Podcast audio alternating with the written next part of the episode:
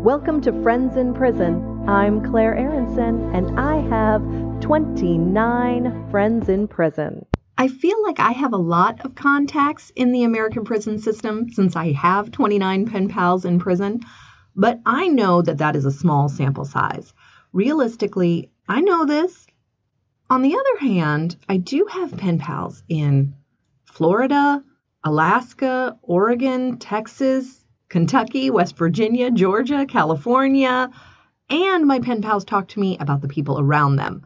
Last year, there was a lot of talk on the news about COVID spreading through prisons. Even a prison that is not crowded by prison standards is by nature a crowded place. So there was an effort to release people early in order to protect them from contracting the virus, but also to protect the other prisoners. As the population in a prison goes down, the possibility of spreading the virus also goes down. So I did have one friend whose parole was approved, but I need to check in with Amanda and find out if she was released early. I got the impression that this was the end of her sentence. Um, Juan had a parole hearing in January and he was denied. Now, Daniel, Misty, and San Juanita have upcoming parole hearings, and I want to talk to you about letters of support. When you go to a parole hearing, you have the opportunity to bring with you um, character witnesses, and those people who can't come to speak on your behalf can give you letters of support to present to the parole board.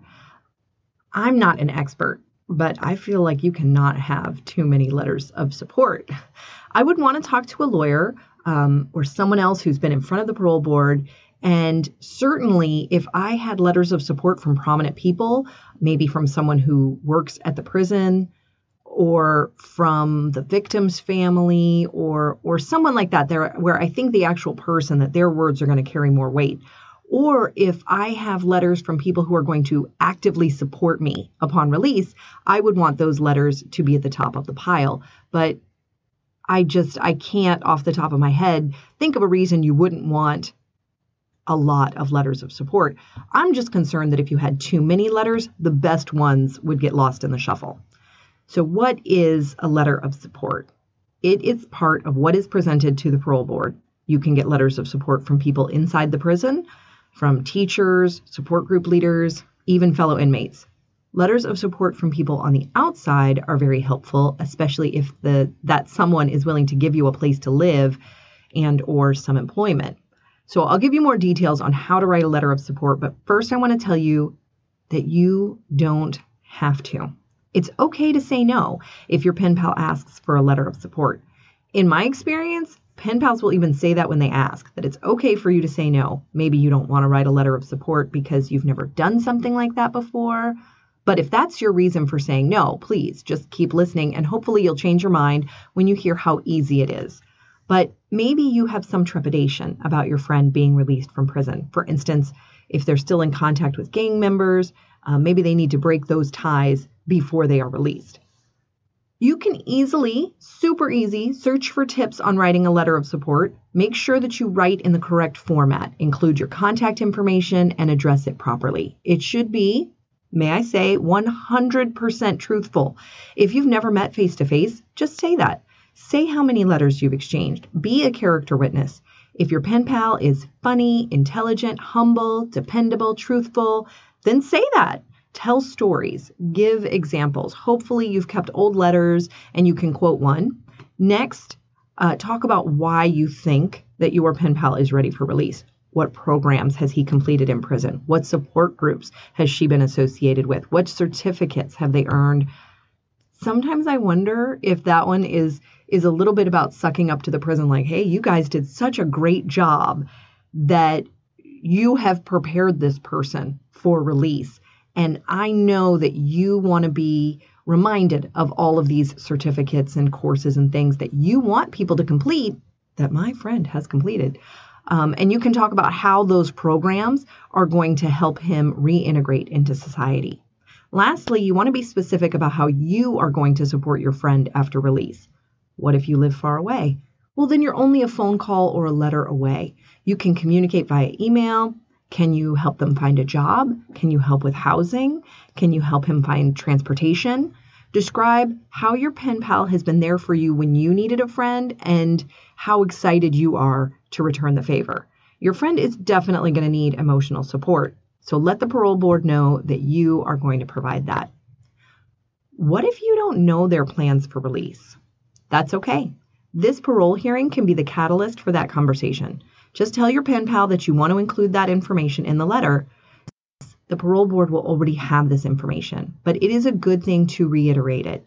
Ask about accomplishments from the last few years, support groups, church groups, book clubs, any kind of positive club.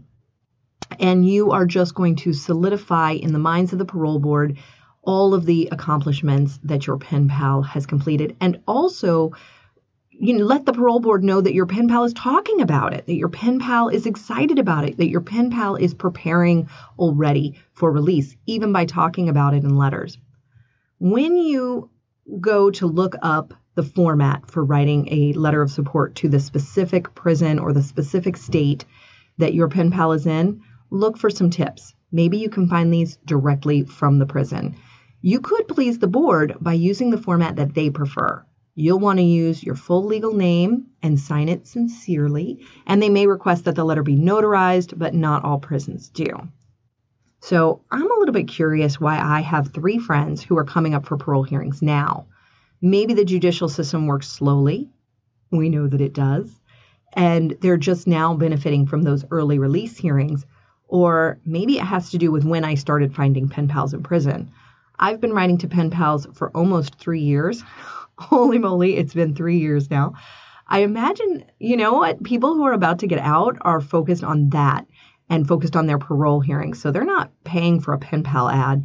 So the people that I connected with would naturally be going to the parole board around this time. You know, maybe that's what it is.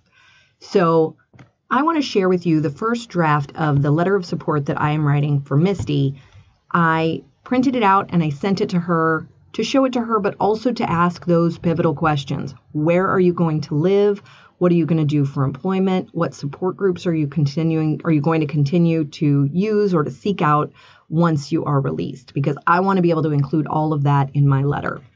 So, to whom it may concern, I am writing on behalf of Misty, and I give her last name and her um, her number one of my favorite people in the world. Misty and I have been pen pals for almost two years. She is a miraculous bright spot in my day. When I see a letter from her in my mailbox, I start smiling before I even open it. Misty is always optimistic and easygoing. She is supportive of the other women around her and of me.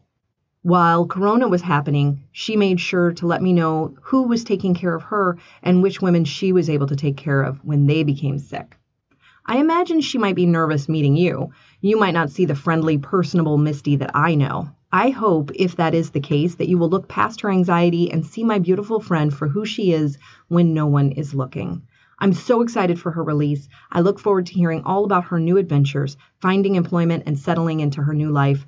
I know I will still need her as a friend, and I plan to be as supportive as I can, encouraging her to fulfill her potential. She would be an asset to any community.